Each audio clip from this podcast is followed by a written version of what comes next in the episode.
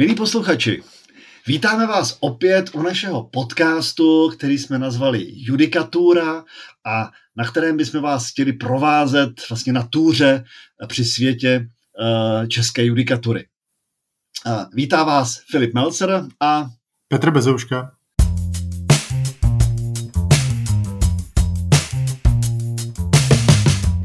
A jako vždycky děkujeme Honzovi Šlajzovi za to, že nám eh, poskytuje všemožnou technickou podporu a děkujeme i uh, Právu 21, eh, že nám umožňuje, aby jsme byli na jejich platformě. Dneska budeme v podstatě navazovat na to, co jsme nestihli minule. Jestli si pamatujete, minule jsme měli naplánováno jedno hrozně zajímavé rozhodnutí, které jsme už hodně představili. A pak nám to nezbyl čas, takže teď se k němu vracíme. A já poprosím, ještě, ale ještě než se tam dostaneme, tak jsem chtěl říct něco jiného. Já jsem totiž byl na divadle a bylo to jako hrozně zajímavý představení, jsem z Petrověji, protože to je určitý poučení pro nás toho. A bylo to představení v Kroměříži, který se jmenovalo Hudební kritika a e, jako hlavní postavou tam byl John Malkovič. Ono už jenom to, že John Malkovič přijede jako do Česka a má tady nějaké představení, tak je fantastický. A to to představení bylo postavené v podstatě na tom, že uh, tam byly ty nejúžasnější hudební kousky posledních, já nevím, 200 let, který si dovedeme vlastně představit. Od Beethovena, Bacha, Debussyho, uh, Mozarta a já nevím, kdo ještě, Dvořák tam byl. A uh, Malkovič k tomu četl kritiky vlastně z té doby, kdy, kdy, kdy ta díla byla vytvořena a která byla naprosto zdrcující. Ta kritika byla vtipná, jako literárně byla hrozně hezky napsaná a byla naprosto zdrcující. A uh, je, uh, jsem, jsem tohle poslouchal, tak to, co my děláme, tak tady děláme taky určitý typ kritiky, judikatury. A máme samozřejmě to, to nebezpečí, že se k těm, my to nahráváme, ty nahrávky jsou samozřejmě dohledatelné, to znamená, tak jsem si tak představoval, jestli nás někdo bude poslouchat po nějaké době a bude si říkat, ale pánové, jako no, no, no, a, a, to, a, a to rozhodnutí bude, bude to... Jo, přesně v tom jako... Trvalka, co založila, že tu konstantní judikaturu. jo, jo, přesně tak. A my budeme, a to je úplná blbost, ale to je úplně špatně všechno. Jo, takže takhle nějak se z toho bál. A pak jsem si říkal, jestli vlastně by bylo možné podobný pořad udělat na už dneska, jo, na, na kritiku v právu, a zjistil jsem, že to vlastně vůbec nejde. Protože u nás není kritika v právu. U nás se žádná kritika nedělá. U nás se nedělají solidní recenze. Jo, u nás, když se dělá recenze... Jedna tak byla. Je to takový pochvalný, že nesmí chybět v knihovně žádného e, praktika ani studenta nebo něco takového tam napíše. Již, již eh, zejména na obálce je vidět, že to no, je kvalitní dílo. Jako kamarádi, že jo, píšou kamarádům nějaký, nějaký, nějaký vlastně kritiky v, v, v podobě těch, těchto recenzí, což vůbec neplní svou funkci. A dřív to bylo samozřejmě úplně jinak, jo. A jsem četl kritiku jako lidí, který, nebo člověka, který ho považuji vlastně za zakladatele víceméně takové té moderní naší civilistiky a to byl vlastně Josef Unger. Že nejdřív jako profesor v Praze, potom profesor ve Vídni.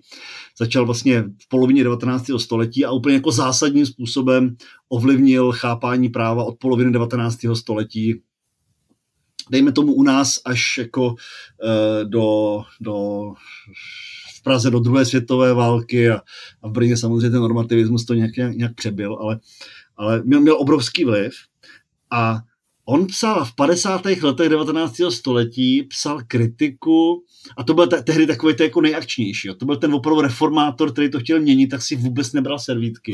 A tady olomoucký profesor se jmenoval Michal a napsal nějaké jako příručky občanského práva a on byl reprezentant takové té, té um, to, co se označuje někdy jako exegetická metoda v právu. Jo, takové to, to, co vlastně bylo, dejme tomu, ta, ta, to období po té, co ti otcové zakladatelé uh, jak si pomřeli nebo prostě přestali fungovat.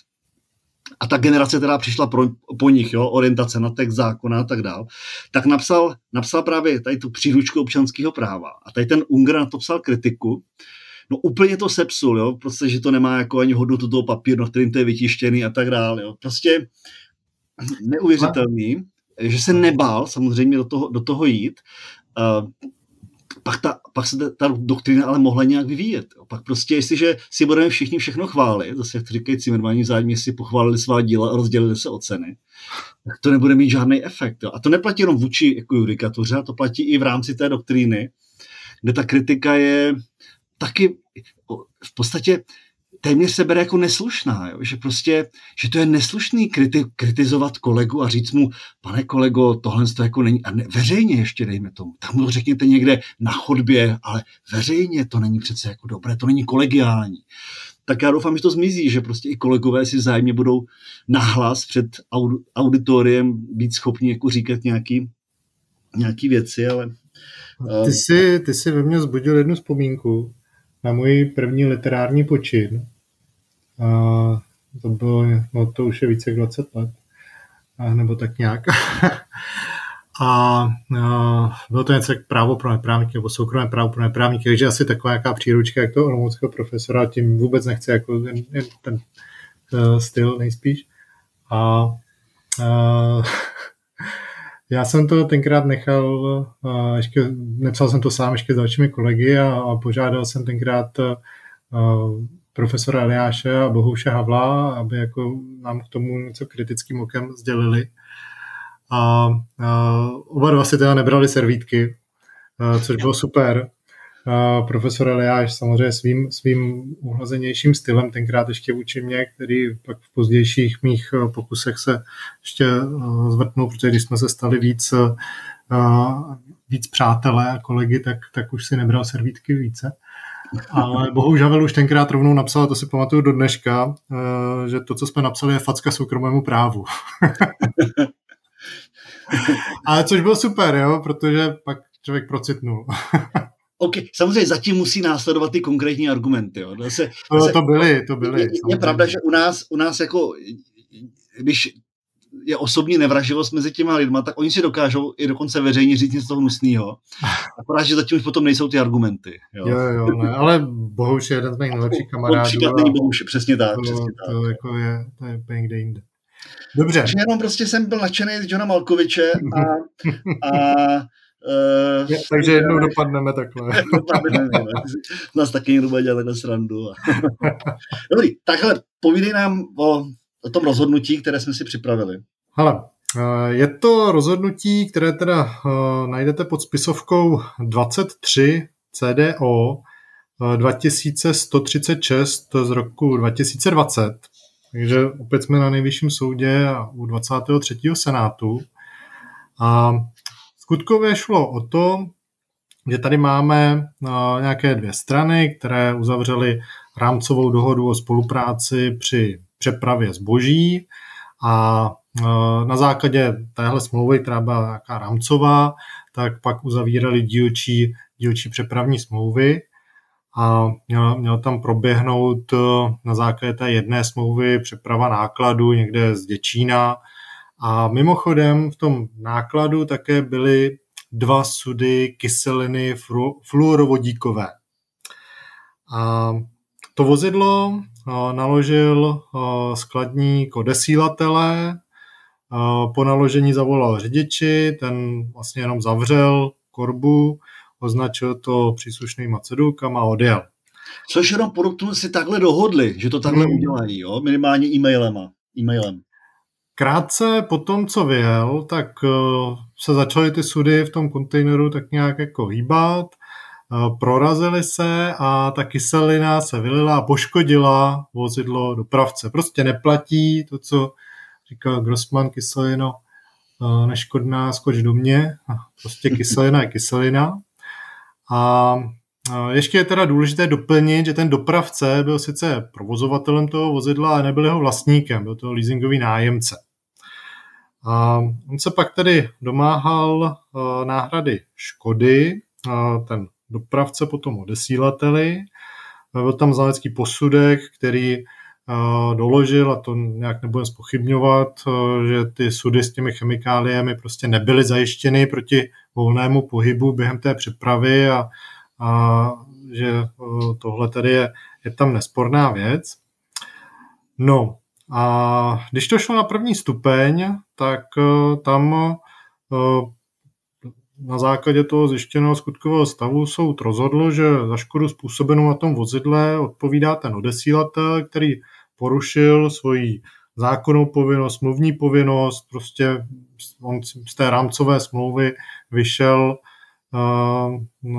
a doplnil k tomu na základě té e-mailové komunikace, že to byla povinnost toho odesílatele to řádně zajistit proti pohybu a že ten řidič žalob, žalobkyně už nemohl nějak ani tomu zabránit a nějak to líp zkontrolovat.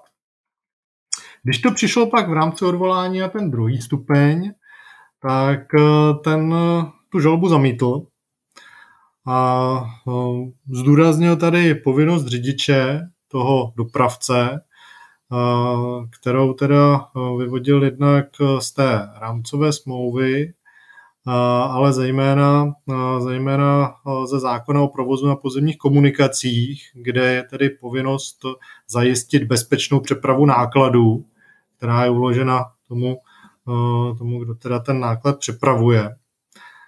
A když to pak přišlo na nejvyšší soud, tak ten vlastně v rámci dovolání řešil otázku právě rozsahu té povinnosti toho řidiče podle toho zákona o silničním provozu zajistit tu bezpečnou přepravu nákladu, zvláště jde o nějaký nebezpečný náklad.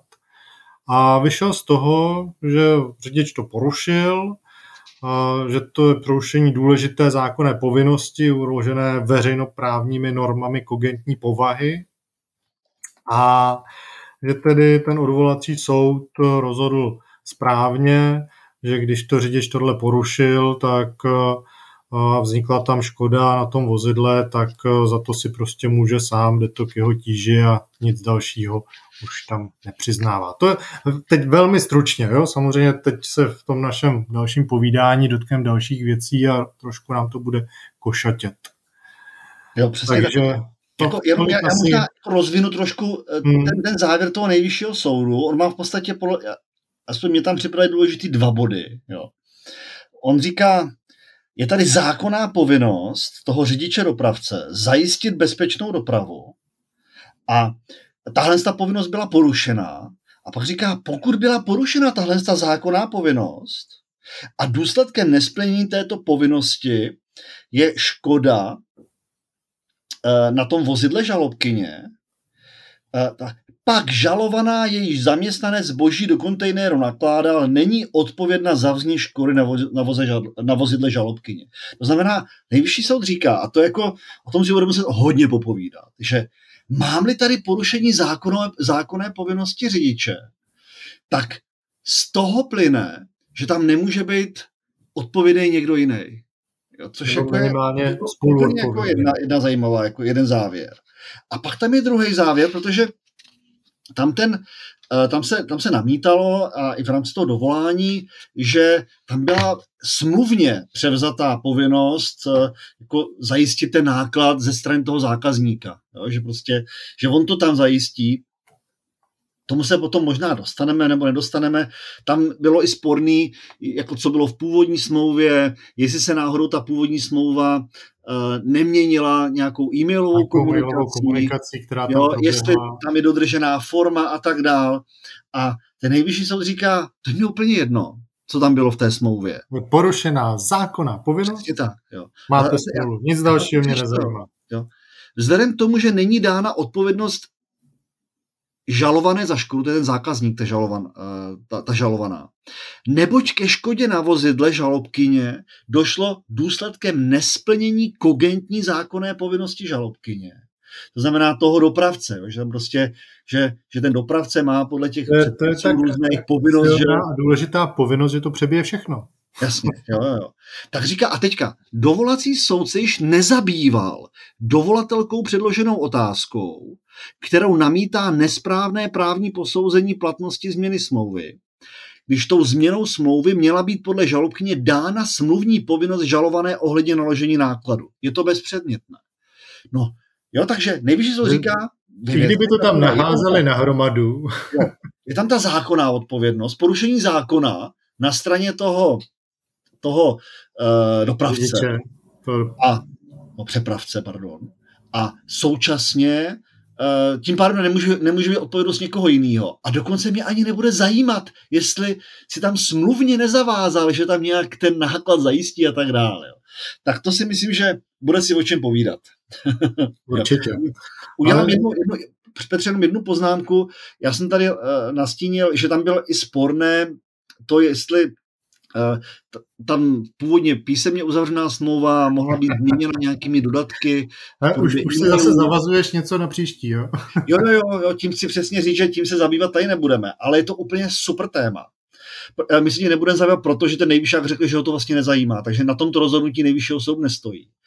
A, ale my se tím budeme někdy zabývat. Tam. A počkejme, až bude jedno rozhodnutí nějaký zajímavější, novější, tam některý už jsou starší, ale až bude nějaký nový rozhodnutí, tak to si musíme vzít jako téměř bych řekl přednostně, protože to je jako hrozně a prakticky strašně důležité. Přesně tak, zvláště u smluv o dílo, zápisy no, ve stavebním a tak dále. Přesně, přesně tak. Jo. Dobrá, takže já myslím, že možná bychom měli začít, eh, jak my jsme se dopředu o tom samozřejmě trošku dělali nějaký scénář, takže tím, co jsem tam tak jako mimochodem zmínil, že ten uh, dopravce byl leasingový nájemce toho vozu. A že nebyl vlastník. Nebyl jaké to má konsekvence pro to, když žaluje tady náhradu škody na tom autě? Přesně tak, jo. A tam to vůbec nikoho jako nezajímalo. Tam jediné, co se řeklo, tam, tam, se, tam vlastně odvolací soud, odvolací soud se tím zabýval a odvolací soud řekl, že je to vlastně úplně jedno, protože oni spolu, ten, ten, ta leasingová společnost a ten leasingový nájemce mají, mají spolu dohodnutý, že ty opravy bude na tom autě provádět ten leasingový nájemce, to znamená, on tam musel provést tu opravu a tím pádem jako on je určitě aktivně legitimovaný. Jo. Jo, a že ten vlastník nic neuplatňuje, takže nebudeme řešit. Přesně tak. Přesně tak. A jako to, to je, já zase, možná to tam nějak bylo rozvedený v tom rozhodnutí odvolacího soudu, znova podotýkám, my samozřejmě vycházíme jenom z toho, co máme uh, potom v nějaké té narrativní části toho rozhodnutí. Já, jenom, jenom, jenom to můžu tady přečíst, to jediné, co tam je ta věta, eh, Odvolací soud poukázal na skutečnost, že žalobkyně sice nebyla v rozhodné době vlastníkem vozidla, ale jenom leasingovým nájemcem Avšak vlastník vozidla žádné náklady na jeho uvedení do původního stavu nevynaložil a ani nebyl povinen vynaložit.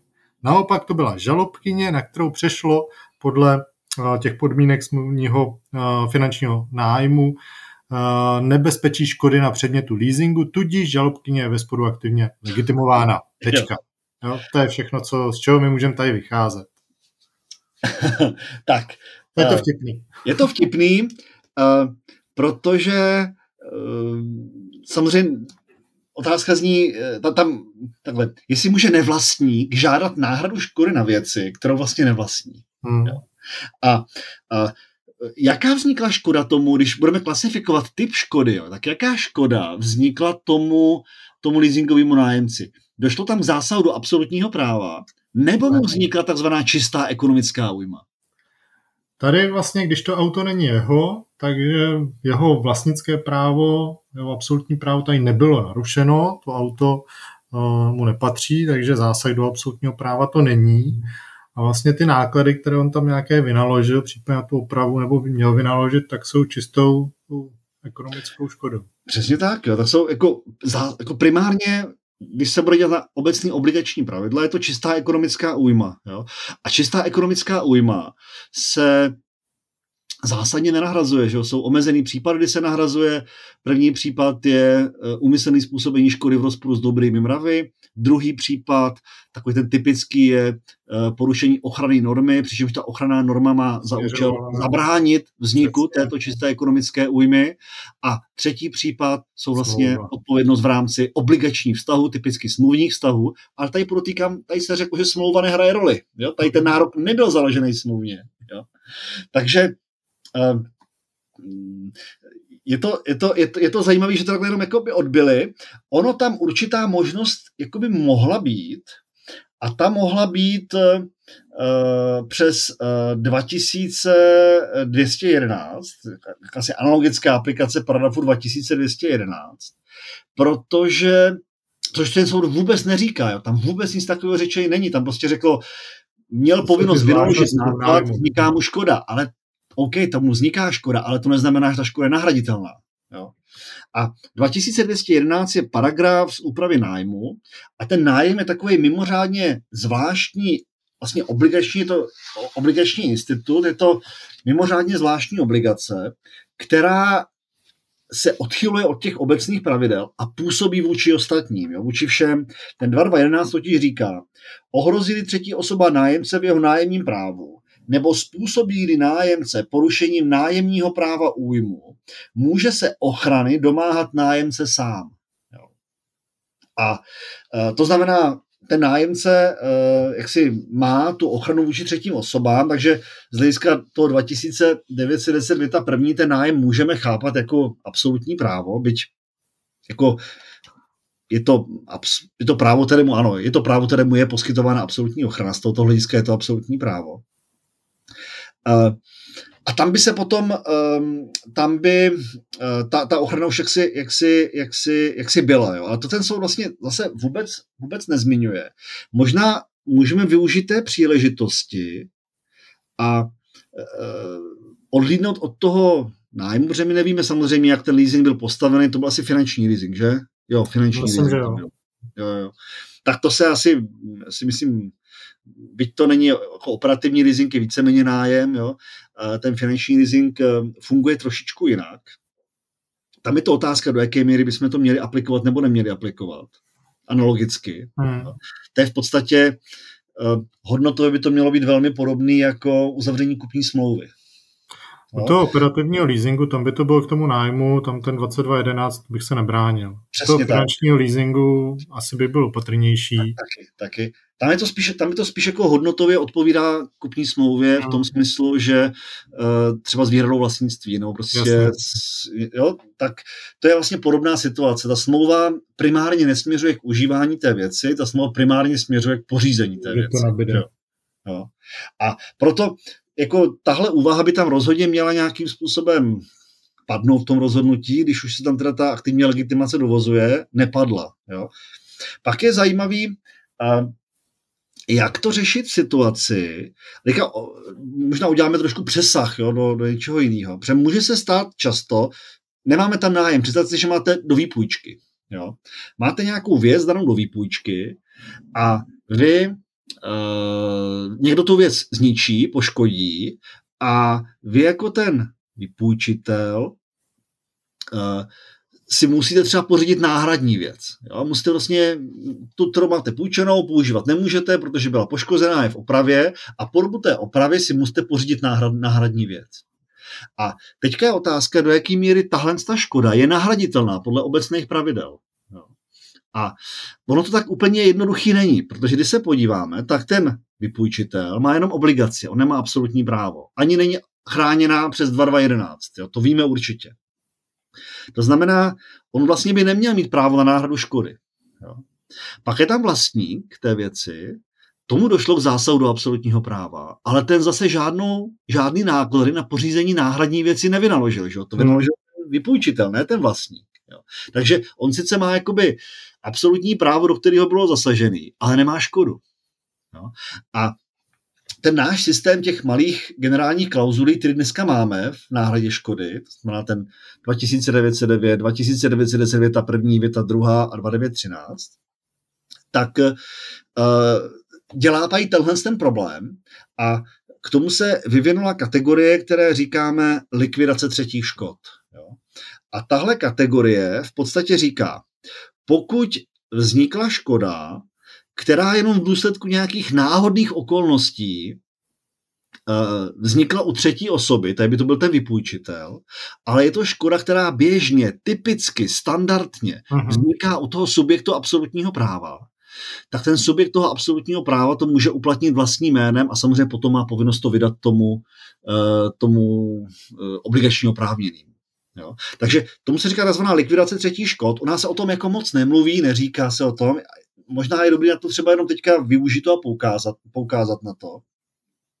Jenom chci říct, že tady to nehraje roli, že jo, protože, uh, no pardon, když řekneme, že nebudeme no, aplikovat, přesně když, tak.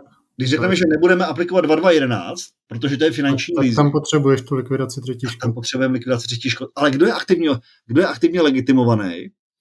Tam je to, a to jsem možná udělal jako moje chyba trošku, jsem tady rozvířil trošku, Ono i v zahraničí je absolutně většinový přístup, že aktivně legitimovaný ten subjekt toho absolutního práva. Jo? Že vlastně uplatňuje cizí škodu, protože jako, že likviduje, jako, jo, nahrazuje, odstraňuje cizí škodu, proto se tomu říká likvidace třetích škod. Jako škoda, která vznikla třetí osobě. A uh, já, když jsem to v komentáři řešil, tady tohle, tak jsem si říkal, že to je možná zbytečně formální, že prostě připustíme, aby si v deliktním právu, v, obli- v závazkovém, jako v obligačním, ve smluvní náhradě škody určitě ne, ale v deliktním právu připustíme, ať tu škodu u, u, uplatňuje přímo ten, ten subjekt, uh, který to vynaložil, jo? přímo ta třetí osoba, že pro toho škůdce je to v zásadě jako jedno, komu to a bude hradit. Já si typnu, že teď už bys to tam nenapsal. Teď už tam nenapsal. teď už by tam nenapsal. Teď už si myslím, že to... Uh, jo, takže já jsem se, mně se jako líbil ten menšinový názor, jsem říkal, proč nebudeme to zbytečně komplikovat, ale opravdu jsou dobrý důvody pro to, aby ten aktivně legitimovaný byl ten nositel toho absolutního práva a aby mohl uplatnit škodu, která jemu nevznikla, vznikla třetí osobě. To znamená, tady by to byla uh, ten vlastník, ta leasingová společnost, nebo ten vlastník toho, uh, toho auta, aby byl ten aktivně legitimovaný. A takže popírám sám sebe, teďka, co jsem napsal do komentáře, tak to hold chodí, že člověk musí být sám sobě kritikem. Jako, já, já když se na to ještě dívám, jenom čistě prismatem toho, toho nájemce, nebo toho leasingového nájemce, tak on podle mě z toho uh, svého pohledu to zažaloval správně, protože on to opíral o tu smlouvu. Že? Jasně. To, z toho vyplývá, jo, on, on tvrdil, tady byla povinnost toho odesílatele, toho mého zákazníka, to tam správně naložit. Byla to smluvní povinnost. On ji porušil, v důsledku porušení té smluvní povinnosti se to tam vylilo a, a poškodilo to auto a já mám tyhle náklady. A přesně to by pasovalo na to, co jsme říkali na začátku. V tomhle případě se ta čistá ekonomická újma bude, bude nahraditelná. Jo? Takže on by to, on, on to jako zažoval správně, co z toho pak udělali ty soudy, je druhá věc, ale Eh, byť nad tím možná takhle nepřemýšlel, ale možná taky ano, eh, tak, tak asi jako No, on se té smlouvy dovolával, jo. A no, prostě jasně. Jako, no. Jako, takže teďka asi, asi, asi u nás se o té likvidaci třetí škod nic moc neví, takže na to asi nepřemýšlel, ale takový ten asi přirozený náhled na věc. Já jsem se tady s někým na něčem dohodl, že to tam prostě řádně naloží, oni tam naložili blbě a tím pádem si mě poškodilo auto, tak eh, možná touhle, s tou, touhle s tou optikou eh, prostě zažaloval a zažaloval opravdu toho správného. Ale pro ten smluvní nárok, ne pro ten mhm. deliktní. Uh-huh. Jo? Takže uh, zdánlivě banální otázka, ta aktivní legitimace, ale já to zkusím nějak jako zhrnout. Takže zaprvé se musíme ptát, že musíme říct, tam nedošlo k zásahu do do vlastnického práva toho, toho leasingového nájemce. To znamená, aby jsme mohli říct, že tam došlo k zásahu do absolutního práva, muselo by být to jeho leasingové právo absolutně chráněné. A to je jedině tehdy, protože obecně není to běžná obligace. Uh-huh. Muselo být chráněné jedině tehdy, kdyby jsme analogicky aplikovali 2211, tak. což je pravidlo, který platí pro nájem. Jo? A tam jsme řekli, že máme dva základní typy leasingu, finanční a operativní. Operativní leasing je víceméně běžný nájem, takže tam to asi opravdu dává smysl, ale tady se jednalo o finanční leasing a finanční leasing se víc blíží, blíží koupě než nájmu. Jo, víc je to vlastně je to smlouva o pořízení věci a o financování pořízení věci, na rozdíl od toho operativního, je opravdu o tom, jenom o tom užívání. Jo. A takže tam spíš by asi měla být, a souhlasím s tebou, jestli máš pochybnosti, já mám taky, spíš bych řekl, že tam mají platit principy pro kupní smlouvu, než pro než pro, eh, to, než, než pro ten nájem. No. Samozřejmě my se můžeme bavit o tom, existuje i kategorie, kterou zase se teprve ukazuje v české diskuzi, že existuje a to je něco jako je čekatelský právo, jo, který má absolutní ochranu, ale to už by, to už by bylo potom další. Což, to což zajímá, zase, tak jenom odkážu. Ta, ale máš pravdu, u toho finančního leasingu se zase o tom dá nějakým no. způsobem no. uvažovat. No.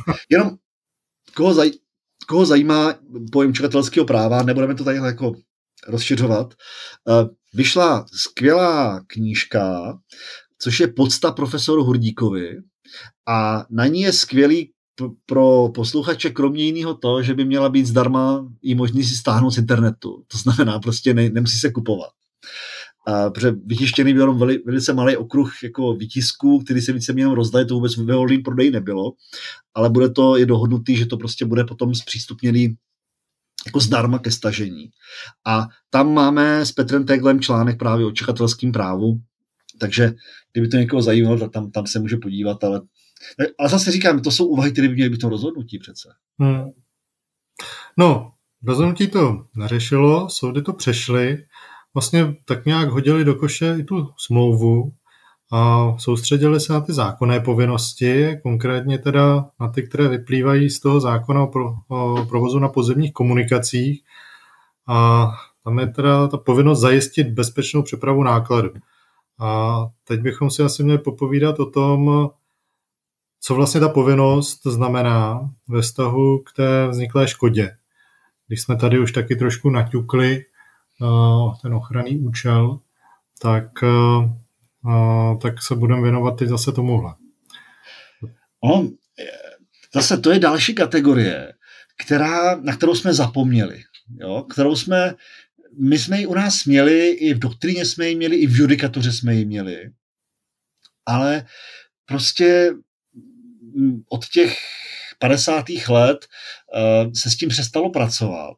A zajímavé je, že řada těch, těch konceptů se potom, nebo těch, těch, těch toho, jak funguje ta ochranná norma, no ten ochranný účel, tak se řešilo přes kauzalitu. Jo. Tak možná je dobrý si opravdu z začátku říct, co to ten ochranný účel je jenom. Když mám nějakou povinnost, že uh, mám jaksi něco, uh, něco dělat, mám povinnost něco dělat nebo něco nedělat, tak tahle ta povinnost mě byla uložena za nějakým účelem. Prostě uh, náš právní řád, který vychází ze svobody jednotlivce, v podstatě vylučuje, aby nám byly ukládány povinnosti, které žádný účel neplní. To je potom, to by byla svévolná legislativa, své vole ze strany zákonodárce a prostě to, tomu uložení té, té povinnosti, omezení mé svobody musí odpovídat, musí s tím korespondovat nějaká ochrana nějakého jiného statku. Jinak prostě, když se ten tou povinností žádný jiný statek nechrání, tak mě zákonodárce nemá co omezovat. To je na zrušení ústavním soudem takováhle povinnost. A celé to je postavené na tom, že my musíme zkoumat, koho ta norma chtěla chránit a že právo na náhradu škody má mít pouze ten, koho ta norma měla chránit. Eh, my to, jako to, když se pojáme do různých právních řádů, tak to zpravidla třeba do obecného zákonníku občanského, tak tam to vlastně explicitně napsaný není. Jo, tam ten požadavek toho ochranného účelu napsaný explicitně není. Eh, samozřejmě, že to doktrina judikatura dlouhodobě dělá, i náš prvorepublikový nejvyšší soud to dělal a je to vlastně projev teologického výkladu, nic jiného. Jo? To, je, to není nic složitýho nebo nic cizorodýho, to je prostě jenom specifický projekt teologického výkladu, že prostě právo má být uh, interpretováno a aplikováno v souladu s jeho účelem. Tečka. Jo? Nic víc zatím není. My to máme převzatý z Německa, naši úpravu, kde Němci mají tu ochranou normu Eh, jako hezky vysvětlenou. Eh, my jsme bohužel to převzali z důvodu, který zase tady není prostor nějak řešit, ne úplně přesně. A my tu ochranou normu máme zdůvodněnou jenom ve vztahu k, ke vzniku čisté ekonomické újmy. Jo? Eh, to znamená 2910 věta, věta druhá, kde se explicitně říká, že že uh, aby to porušení nějaké zákonné povinnosti zakládalo právo na náhradu škody, tak tahle ta povinnost musí sloužit vlastně k ochraně toho, eh, toho, toho práva, které vlastně není ale absolutním právem. Jo? A nemáme to ale u toho absolutního práva, mimochodem z toho nejvyšší soud dosud ještě uh, dovozuje, že tam to není zapotřebí, což je v rozporu opravdu jako uh, já, když se do všech těch příbuzných právních řádů, který vychází z toho, tak tohle tam nedovozuje teda absolutně vůbec nikdo. Hmm. To, to, máš pravdu, no. To, to, to, je, to je jako, ještě asi nás čeká nějaká diskuze tady k téhle té věci. A mimochodem ten přístup, že to hraje roli jenom u čisté ekonomické újmy a ne u té u újmy eh, při zásahu do absolutního práva, je krásně se ukazuje ta blbost, se krásně ukazuje na tomhle tom případu. Jo. Protože, protože kdyby to ustanovení chránilo uh, před vznikem čisté ekonomické újmy, tak musíme posoudit ochranný účel. Když bude chránit, to stejná pravidlo bude ale chránit i před zásahem do absolutního práva, život, vlastnictví, zdraví, tak tam už to posuzovat nemusíme. jo, proto není žádný důvod samozřejmě. A jenom poslední větu, jenom co zkoumáme u toho ochranného účelu, my se vlastně ptáme, koho ta norma chrání, jo, to je tzv. osobní ten ochranný účel. Ptáme se, eh, jakou hodnotu toho člověka chrání, to znamená, jakou, jakou, jaký statek právní u toho člověka nebo u toho subjektu to chrání. Tzv. věcný. A pak se bavíme o eh, to, že ono chrání jenom před, určit, před zásahem do toho statku, který se realizuje určitým způsobem. Jo? To je modální. A e, já jsem vždycky jako nevěděl, jak to demonstrovat a mi napadl krásný příklad na modální uh, ochranný rozsah. A to byly, já jsem to možná říkal už jednou, a to byly ten zákaz používání nebo zákaz provozu lyžařských vleků v době té covidové pandemie. Mm-hmm. A pak, že jo, nějaký ten, nějaký ten člověk, ten, ten provozovatel to rozjel a tam došlo k nějakému úrazu na tom vleku a teďka oni mu, v, no, v, v novináři, ale i nějaký advokát toho byl, bohužel jako se vyjadřoval v médiích a, a ne, nebylo to úplně jako korektní.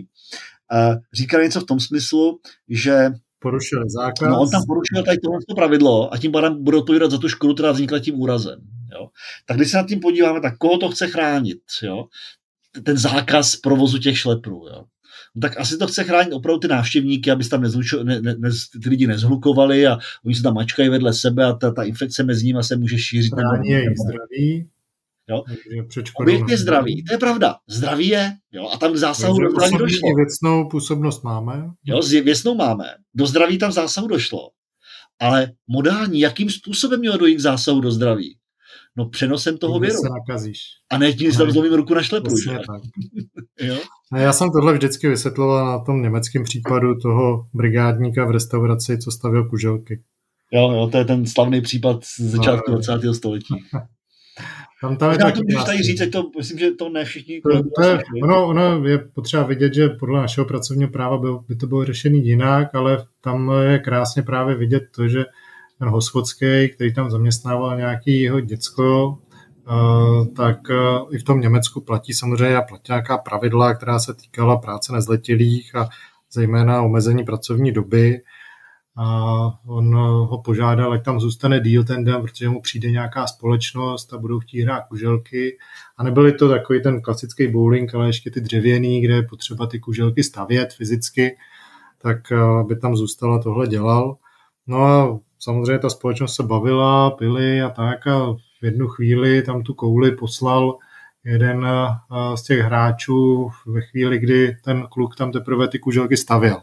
A tak ta koule mu zlomila nohu, jestli se nepletu. No a řešilo se, jestli za tu škodu bude odpovídat i ten hospodský, protože přece on porušil tu povinnost, že je pravidlo, že má tam omezenou pracovní dobu a on tam ho nechal přes čas. Já jenom doplním, jo, jsme opravdu na začátku 20. století, nebo prostě na přelomu 19. a 20. a neexistovala obecná odpovědnost za pracovní úrazy, jako a, máme dneska. Jo. To znamená, no, musel se hledat nějaké porušení povinnosti toho, toho zaměstnavatele. Přesně se řešilo zase jo, ten osobní, osobní charakter, no, osobní působnost toho pravidla, ta byla dána, má to chránit děti, že nezletilí, to byl samozřejmě ten kluk, má to chránit jeho zdraví, ano, to rozhodně ano, ale pak se přišlo právě na to, kdy bylo důležité, jakým způsobem dojde k zásahu do toho zdraví No a ten zákaz té práce přes čas je tady kvůli tomu, aby nebyl nedošlo k únavě, k toho organismu, k přepracování, jo, kdy prostě fyzicky už na to bude stačit, skolabuje, jo, když to přeženu. Kdežto tady k tomu zásahu do toho zdraví došlo jiným způsobem, že mu tam teda někdo zlomil nohu tou kuželkou. Takže u toho, co poslal tu kuželku, tak bychom to v rámci dnešního řešili podle 29.10 věta první, kdežto u toho, u toho hospodského, který ho tam zaměstnával, tak pokud bychom nechali stranou úpravu pracovního práva, tak bychom vlastně dovodili, že on odpovědný za tu škodu nebude, protože není naplněn ten ochranný účel. A to i když porušil povinnost. Přesně jo. tak. Jo. Takže tohle je věc, kterou o tom musíme mluvit, jo, protože uh, my se k tomu pořád tak si díváme, jakoby, jakoby to uh, jako by jsme to vlastně, jako by to nebylo a že to nepotřebujeme a, a ono je fakt, že řadu těch věcí my jsme jako dřív řešili přes kauzalitu, jo? že když tam nebyl ten ochranný účel, tak se řeklo, eh, je tam porušení nějaké povinnosti, ale ochranný účel tam není, tak velmi často to vypadalo tak, že jsme to řešili pomocí tohohle z toho, to není fígl, to je korektní myšlenková úvaha, ale která, není, která pomůže jenom někdy. Jo. A totiž když já řeknu, že to ta škoda mě nechránila před tímto způsobem jaksi poškození, nebo ta, to pravidlo mě nechránilo před tímto způsobem poškození, tak velmi často tento způsob jednání ani nebyl zakázaný. To znamená, já jsem, ten, já jsem mohl tímto způsobem jednat. Jo. A uh, takže se mohla být úvaha taková, že já jsem mohl tímto způsobem jednat, aniž by jsem jaksi tu škodu, eh, tu škodu způsobil a tím pádem vlastně za to odpovídat nebudu. Já uvedu možná příklad, aby to nebylo takhle abstraktní jenom.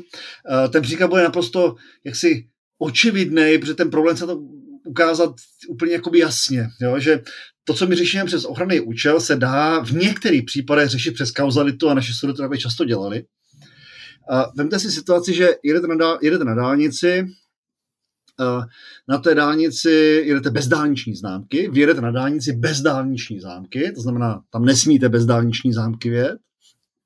A v důsledku nějaké náhody tam dojde k nějaké nehodě. Jo? Prasnevá pneumatika, dostane, dostane k nehodě. Teďka může někdo říct, že ale vy jste na ty dálnici neměli co dělat.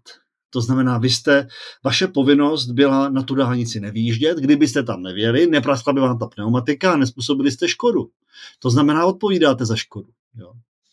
Tak na to je odpověď poměrně jednoduchá, že vy jste porušili nějakou právní povinnost, povinnost nejezdit jaksi, nebo ne, nevstupovat, nebo ne, nevýjíždět na dálnici bez té dálniční známky. Nicméně účelem tady této povinnosti není ochránit před vznikem nějaké škody. Jo, takže nebyl narušený ochranný účel, není ten takzvaný nexus protiprávnosti a tím pádem za škodu odpovídat nebudete.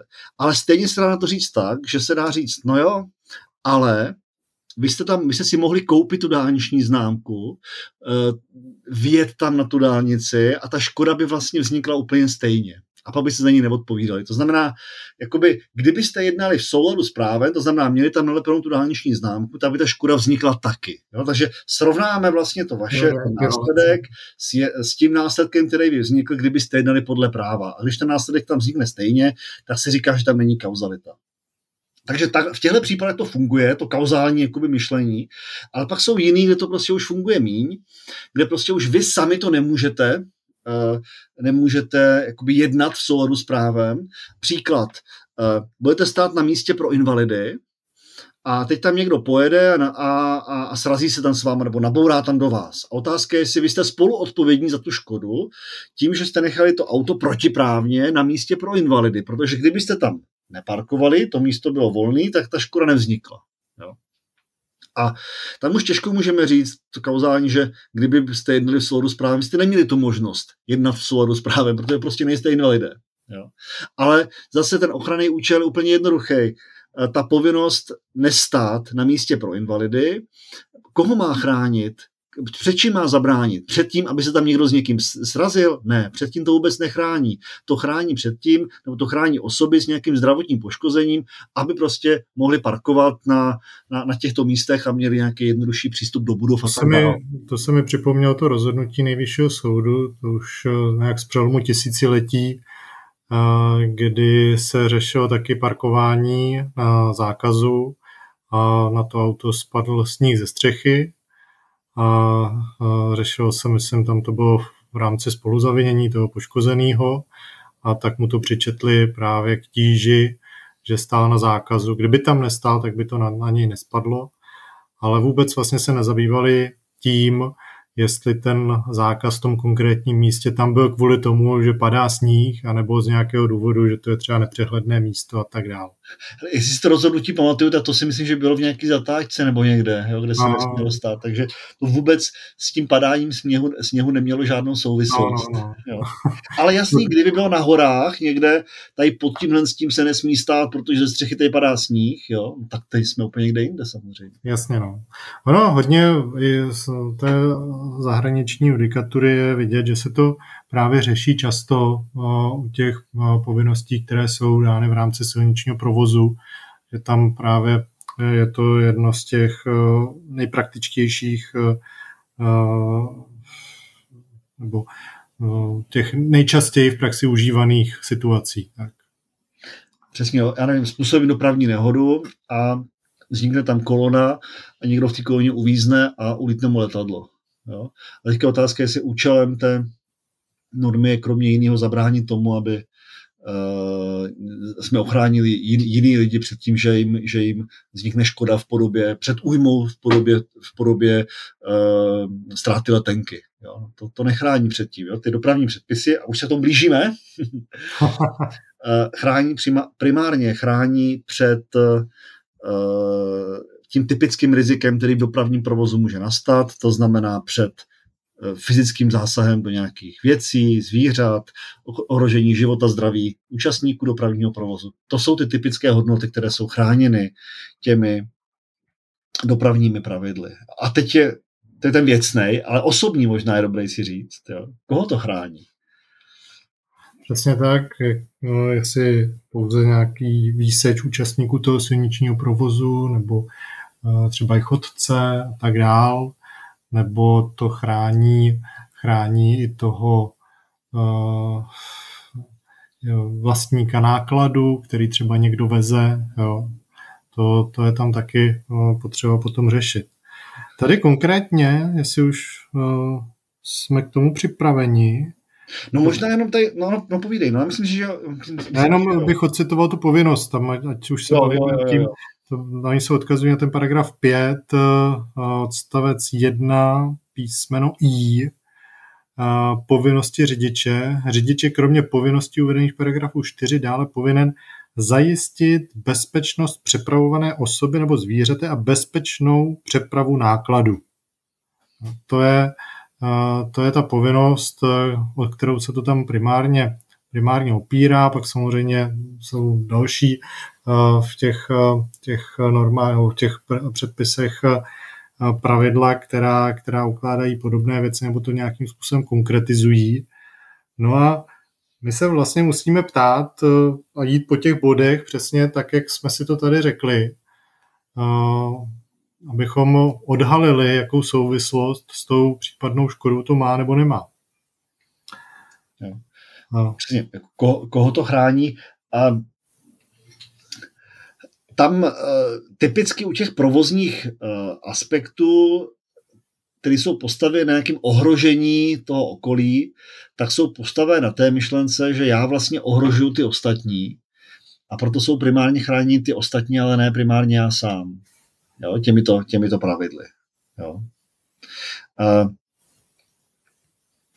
takže... Míří to, míří to na ty ostatní účastníky toho silničního provozu. Hmm. To je primární zájem, že na nějakom tom bezpečí uh, těch, uh, těch dalších lidí, kteří se tam pohybují, musí pohybovat, tak které nějak vlastně spoléhají na to, že se ty předpisy dodržují a, a, a jinak by člověk asi nevěděl, že jo, na tu silnici. Ono, tady vlastně ten ochranný účel by hrál roli, ono, on bude hrát roli, uvidíme dál v rámci té spoluúčasti, tam bude hrát jako velkou roli. Přesně A tady by asi hrál roli v situaci, kdyby ten, ta leasingová společnost žalovala toho leasingového nájemce Mhm.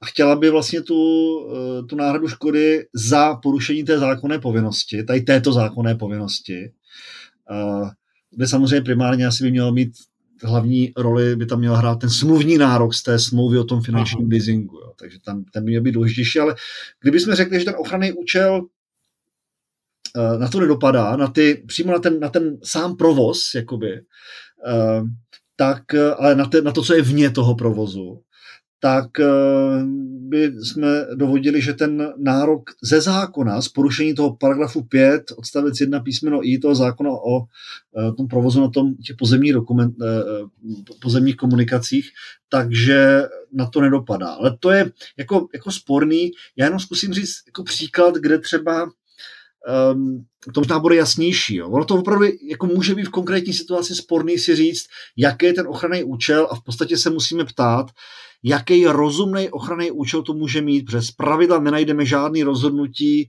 eh, žádný vyjádření explicitní zákonodárce. To znamená, my se musíme ptát objektivně, OK, jaký rozumný účel by s daným pravidlem spojoval racionální zákonodárce. Koho by asi tak ten racionální zákonodárce takovýmhle pravidlem chtěl, pravidlem chtěl, chtěl chránit. Jo. A řeknu třeba jeden příklad, kdy máme že, podobně konstruovanou no, odpovědnost v rámci dopravního provozu za objektivní odpovědnost přes 2927, kde taky, že ta objektivní odpovědnost dokonce. A tam se řeší otázka taky osobní, osobní rozsah a třeba jestli to dopadá na černý pasažéry. Jo.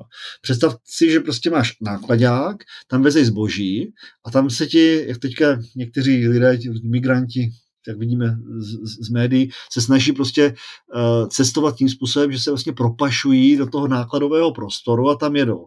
Auto má nehodu, a dojde ke, zra, ke zranění těchto z těch osob, jestli mají právo na náhradu. Jo. A tam třeba většinově okolo nás, u nás to moc nedebatuje, uh, se říká, že třeba ty černí pasa, pasažéři vlastně nejsou chráněni. Ten osobní uh, ochranný rozsah na ně nedopadá, oni nejsou chráněni těmito pravidly. Jo. Ale může to být sporný, uh, zase jde, jde o to se o tom bavit, ta diskuze potom povede k tomu, že se vytříbí takové řešení, které by mělo být to nejracionálnější a mimochodem to vede k tomu, že budeme potom rozumný právo, že budeme mít právo, který bude sledovat rozumný účely, bude se racionálně aplikovat. Jo. Takže proto je důležité se o tom bavit. Být třeba v našem, uh, uvidíme, že u nás to bude mít jenom omezený, omezený jakoby význam pro to řešení toho našeho případu.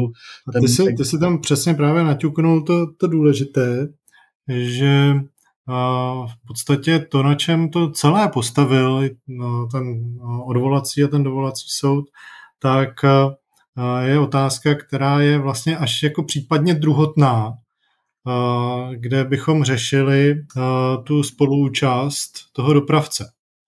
Přesně, přesně. Protože primárně bychom měli se opravdu podívat na tu smlouvu a říci si, jaké povinnosti z ní nesl ten odesílatel, jo, jestli to tvrzení toho, toho dopravce je opravdu tak že měl tu povinnost to tam naložit, upevnit a, a všechno řádně provést, což předpokládám, že v nějaké míře tam vždycky bude, pokud se na té nakládce podílí a je tam dohoda, že u toho ten řidič nebude, což asi z toho e-mailu nějak tam vyplývá, ale to nevíme, ale prostě první věc je, že se musí zkoumat ta smlouva.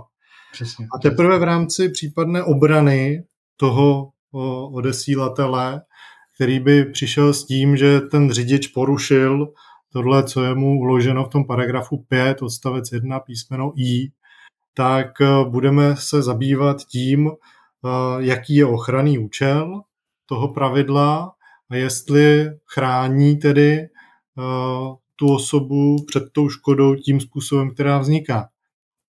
A pak, když dojdeme, řekneme, že ano, tak, tak můžeme případně tam založit nějakou spolúčast toho dopravce, ale když řekneme, že ne, tak jako ten paragraf 5 v tom tady nehraje vlastně žádnou roli. A mě na tom jako nejvíc fascinuje to, že ten soud to tam asi třikrát zopakoval, jaký je vlastně účel toho pravidla v tom paragrafu 5. Já to tady přečtu jenom. Uh, tam je, že teda ten uh, řidič porušil to představení, jo, představení, vidíš, mě zůstalo v hlavě ten Malkovič.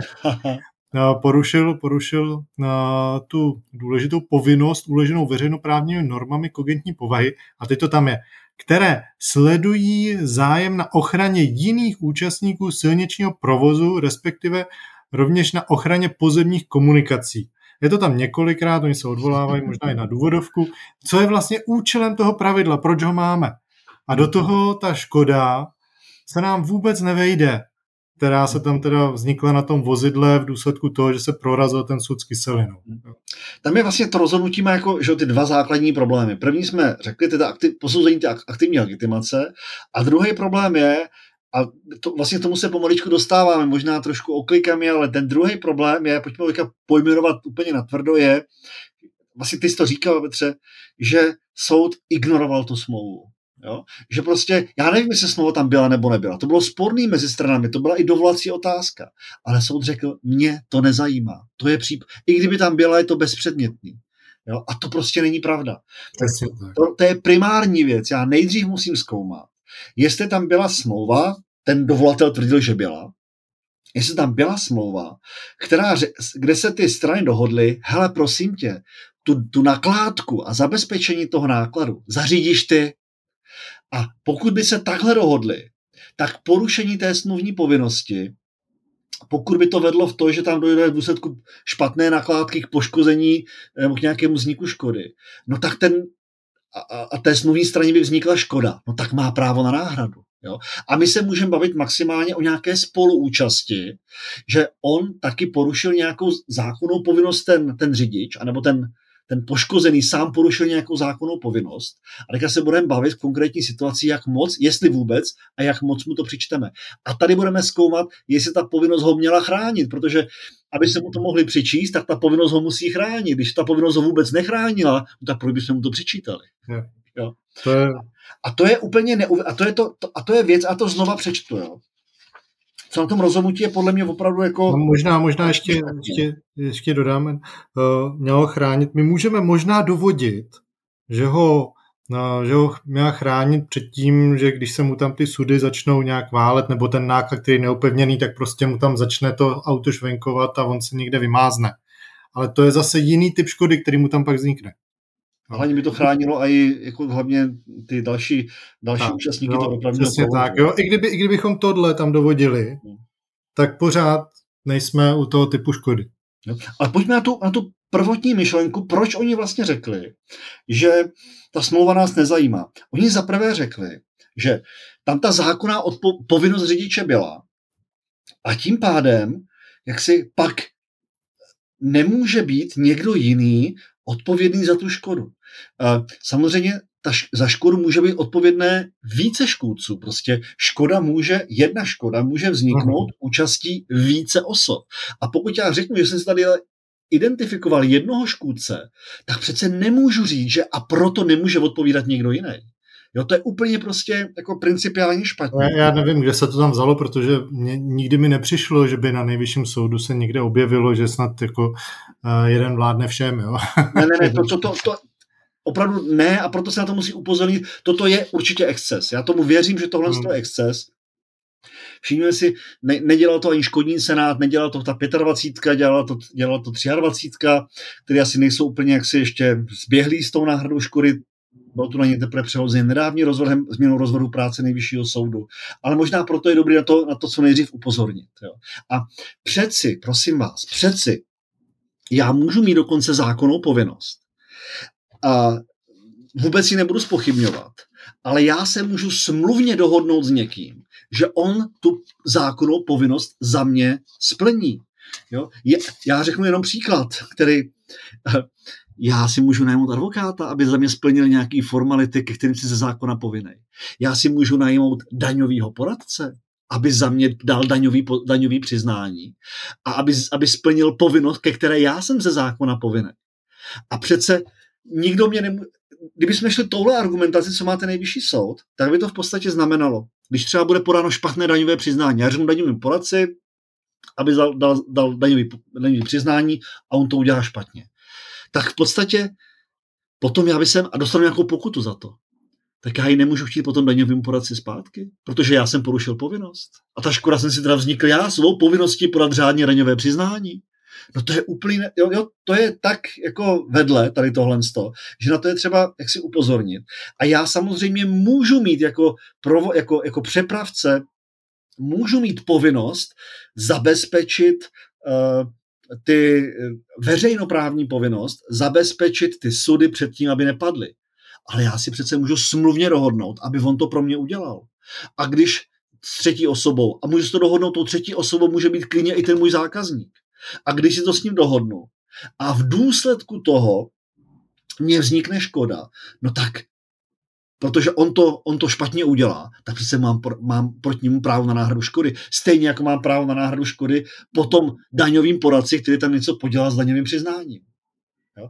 Je to připadá tak úplně jakoby jasné a, a, a, a samozřejmě, jenom si představme, ještě tam je, o, když půjdeme do toho zákona o těch pozemních komunikacích, tak tam je, že v tom paragrafu 5 třeba řidič je povinný nejenom zabezpečit e, přepravu nákladu, ale odstranit v místě závadu, které během jízdy zjistí během jízdy a tak dále. Takže já zjistím, že mě řídím nějaké auto, e, přestane mě fungovat, e, odstavím to na krajnici, tam bude nějaký hnedka pár metrů od toho bude nějaký autoservis a já se domluvím s tím, s tím servisem. servisem, že to opraví zaplatím jim za to, potom vyjedu a dejme tomu to zase nějak nefunguje. Tak eh, já jsem neodstranil tu závadu a vznikne nějaká škoda nebo něco takového. Tak já možná můžu být třeba dokonce povinný, otázka zavinění samozřejmě, ale já můžu mít nějakou povinnost e, ve smyslu e, porušení té povinnosti podle toho paragrafu 5 odstavec 1 písmeno E v tomto případě. Ale to vůbec jaksi ne, nemůže vylučovat můj nárok na náhradu škody vůči tomu servisu. Jo. A tohle je něco, co je, co prostě z toho rozhodnutí úplně jakoby, jakoby čiší. Jo. Takže prosím vás, je možné si sjednat soukromoprávní smlouvu, kterou se někdo zaváže, že mě pomůže splnění mé veřejnoprávní povinnosti. Tohle a, je možné. A jen bych k tomu dodal, je to banalita. Jo? To banalita. Neříkáme tady žádný zásadní moudro. A pokud toto je možné, no tak to, co tam říká ten nejvyšší soud, eh, je prostě v těch dvou klíčových odstavcích, je prostě oboje dvoje špatně. Prostě není pravda, že eh, jestliže jsem našel nějaký eh, porušení povinnosti na straně toho přepravce, tak už mě nezajímá nějaká smluvní povinnost nějaké jiné osoby. Musí mě zajímat. Jo? Takže správný přístup měl být, to, co jste si říkal, Petře, já to možná zopakuju, správný přístup měl být, první krok je, nejdřív se dívám, ne, ne až jako naposled, naposled, ale nejdřív se dívám, jestli tam je nějaká smlouva.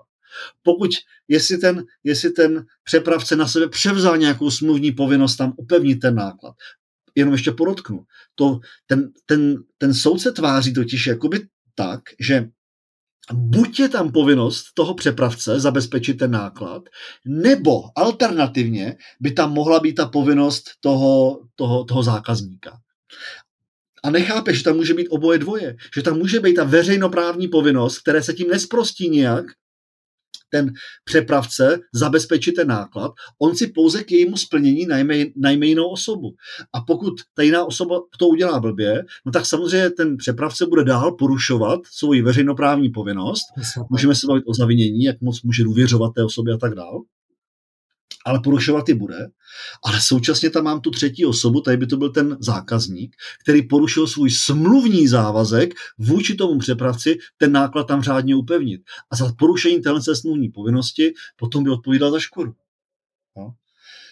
Ono, eh, tam je to ještě vlastně hezčí v tom, a v vozovkách hezčí, že když bychom začali u té smlouvy a dospěli k tomu závěru, že třeba tu povinnost ten odesílatel neměl, no tak to skončí na tom. A vůbec nemusím zkoumat, jestli je tam nějaký paragraf 5 nějakého zákona o silničním provozu.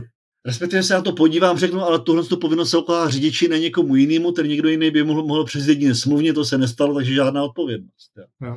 Jo. Takže to je, to je, ale a potom, když já řeknu, ano, byla tam smlouva, on smluvně se zavázal k tomu, že, že eh, to tam řádně naloží a upevní ty sudy. A to porušil, sudy spadly, vznikla z toho škoda, tak až ve druhém kroku se můžu ptát, jestli ten poškozený sám, eh, jestli tam není nějaká okolnost na straně toho poškozeného, kterou bychom mu přičítali jako spoluúčast poškozeného, což by vedlo ke snížení nebo možná i k vyloučení práva na náhradu škody.